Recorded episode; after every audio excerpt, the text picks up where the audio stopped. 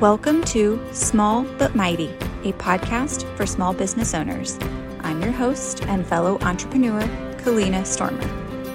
Through my day to day experience of entrepreneurship, I've become obsessed with helping others grow their small businesses through marketing and mindset.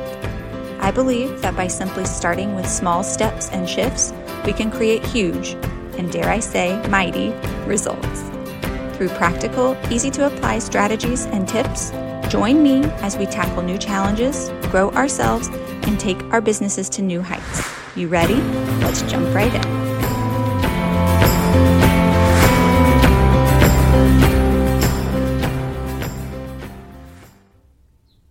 What is your superpower in your business? It's that special thing that makes you stand out, that you're incredible at, and that most importantly, you can use to your advantage. Knowing your own superpower can help you focus on your strengths and grow. Are you curious what your superpower is? I created a free 45 second quiz with fun, targeted questions to help you learn yours. Head to kalinastormer.com backslash superpower to take the quiz and get to rocking that unique strength of yours in your biz. That's kalinastormer.com backslash superpower. Hello, hello, and welcome to the Small But Mighty podcast. I am so happy that you're here joining me today as we talk about all things marketing and mindset. I am your host, Kalina. And yeah, today I am just hanging out here at my house. I'm very lucky that I get to work completely from home now. And I've got my little guy on the monitor. He's taking a nap. Our son Arlo, he is almost three months old now, which is absolutely crazy. So podcasting looks a little different now. My daughter is in school, and then I'm home with um, our son so when I'm recording these episodes, I literally am posted up in our daughter's bedroom because it's one of the few rooms that I can actually close off. Um, my husband's also working from home too, so I try to be respectful of him. And also, he's taking calls all the time, so to not have his voice carry through onto the microphone. And yeah, just keeping an eye on my son while he naps. So we're making it work. It's a little chaotic with everybody being being home at one time, but yeah. So that's kind of a little uh, behind the scenes of what podcasting right now currently looks like in the Stormer house. Um, but anyway, I'm really excited to talk to you guys about today's topic because I don't know that it gets talked about enough. Uh, it was something that I had certainly never really been talked to about until my friend and mentor mentioned it to me, which I'm going to get into. Uh, so today I want to talk about pricing, pricing within our businesses and what that looks like, and how at the root, it's really about our money mindset, how we're pricing ourselves, and how we're showing up in pricing within our businesses. So, I'm going to start off with a little story. First of all, I will admit I'm a big bargain girl. Like, I love getting a good bargain. I mean, who doesn't, right? like, we're always trying to share, you know, if we got something on sale or got a really good deal on it. Like, we're all about that. So, for example, I still have a $25 pair of these like super cute, chunky white tennis shoes. And I bought them on a total whim from Marshalls. Like I went in there just I don't even know why. I just like kind of had this little ping to go in and I found these shoes and I had to get them. I'm like obsessed with them. They're so dirty now. I really need to clean them. They're not as cute now years later. but anyway, I have just loved those shoes so much. And I cannot tell you how many compliments that I have gotten on them. I mean, I get complimented every time I wear them. And someone even asked me once if they were Balenciaga. so it's like not quite, not quite there yet. Maybe one day. Uh, Twenty-five dollars at Marshalls. But anyway, my point is, I'm a bargain kind of girl. Love to get a good deal. But the thing is, we can't run our small businesses the way that Marshalls does. We simply don't have that type of infrastructure. As small business owners and entrepreneurs, we simply can't be the cheapest option. Why? Why is that? Why can't we be the cheapest? Because it's not a sustainable business model for small business owners. For us to cover our costs, to provide for our families, to pay fair wages for the people who work for us. You know, the list goes on and on and on. We need to price our products and services accordingly. However, what ends up happening, especially for people just starting or who are new to business, we might find ourselves underpricing in an attempt to get more people to shop with us. So, do you struggle with your pricing? I did. You know, most of us do at some point. Are you worried that no one's going to buy from you unless your products are a bit cheaper than the competition? All right. If you have thought these things or you've asked yourself these questions, here is the ringer here is something that I really want you to take with you today. When it comes to pricing, cheap is just another word for fear. So let that one sink in. When it comes to pricing, cheap is just another word for fear. When we're underpricing our products, our offerings, or our services, we're sending a signal out. And the signal is that we're fearful. It's one of fear. We're fearful that people won't pay more, that they won't be willing to pay more for us. We're fearful that we're not deserving of that money, that we're not deserving of earning more. And we might be fearful that it won't work, that we could fail.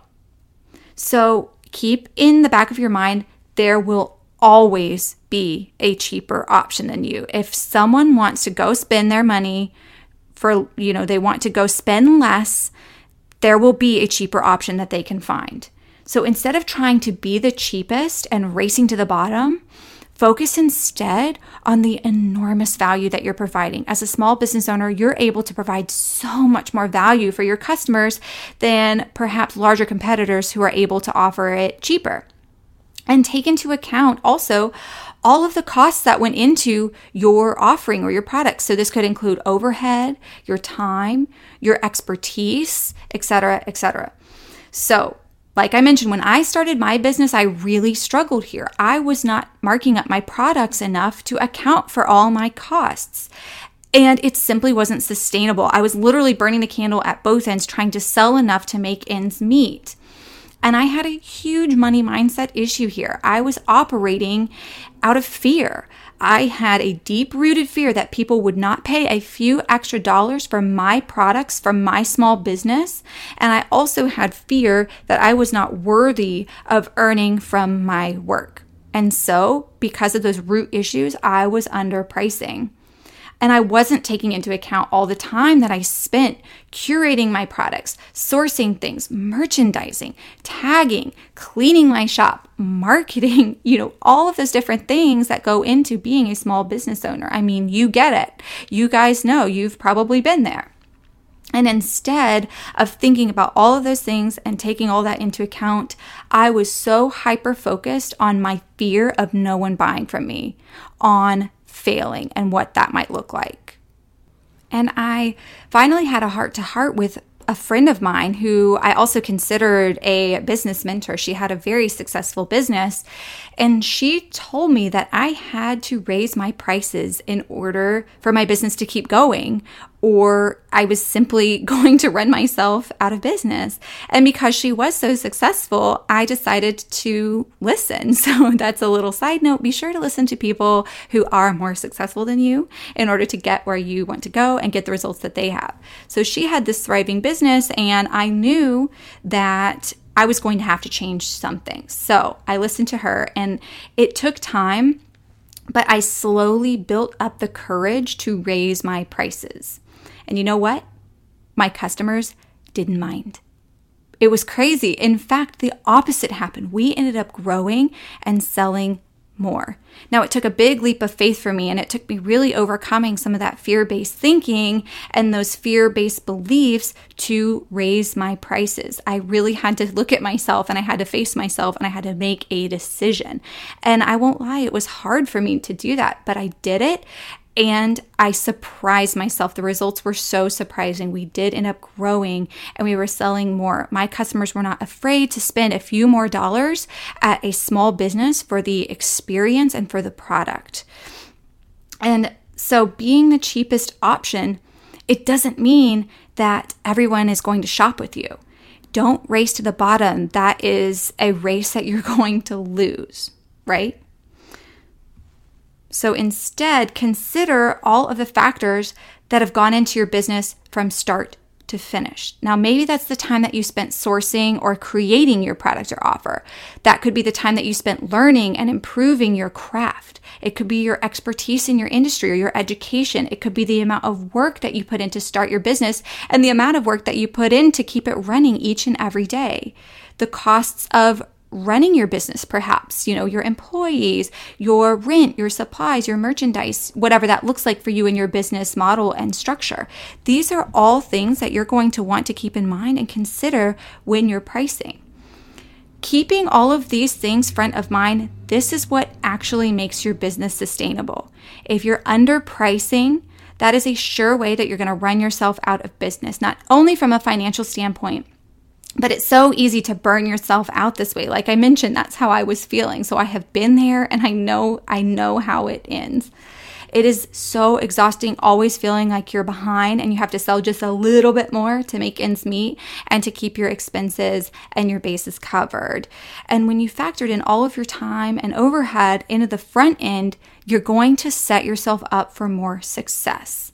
And then lastly, you're shifting your focus to that enormous value that you're providing to your customers or clients through your business. As I mentioned before, as small business owners, we're able to provide an enormous amount of value and a very targeted and specific experience to our customers that, you know, big box retailers that can offer maybe similar products to yours can't offer. For example, when we used to uh, when we had the dog boutique and we used to ship out our orders, I included a handwritten note in every single order.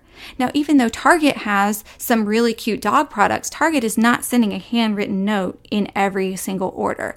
And for our customers who were coming into the store, we were able to allow them to try anything on. And we had a dog mirror on the floor of the boutique to where the dog could, you know, see themselves trying things on. Now, of course, this is more for the dog parent. the dog doesn't really care, but it's about the experience. And again, Target or these other, or Chewy or these other bigger brands, they're not able to offer an experience like that. That has a value to it. And people are willing, the right people are willing to pay a little bit more to get that type of value from you that you are providing. So price accordingly.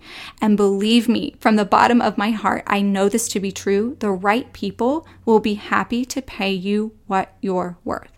So, Take the guesswork out of your pricing. Don't just pull a number out of thin air that happens to be a smidge cheaper than your competition and expect that to work. Instead, value yourself. You are worth it. Factor in all of your work and all the steps that it took to get your product or service to your customer, and then incorporate the value that you are providing and step through your fear. If you're fearful of pricing a little higher, do it incrementally. Add just a couple dollars here and there, and I promise you it's going to make a big difference. And then you can price in a way that feels aligned and that is sustainable for both you and your business.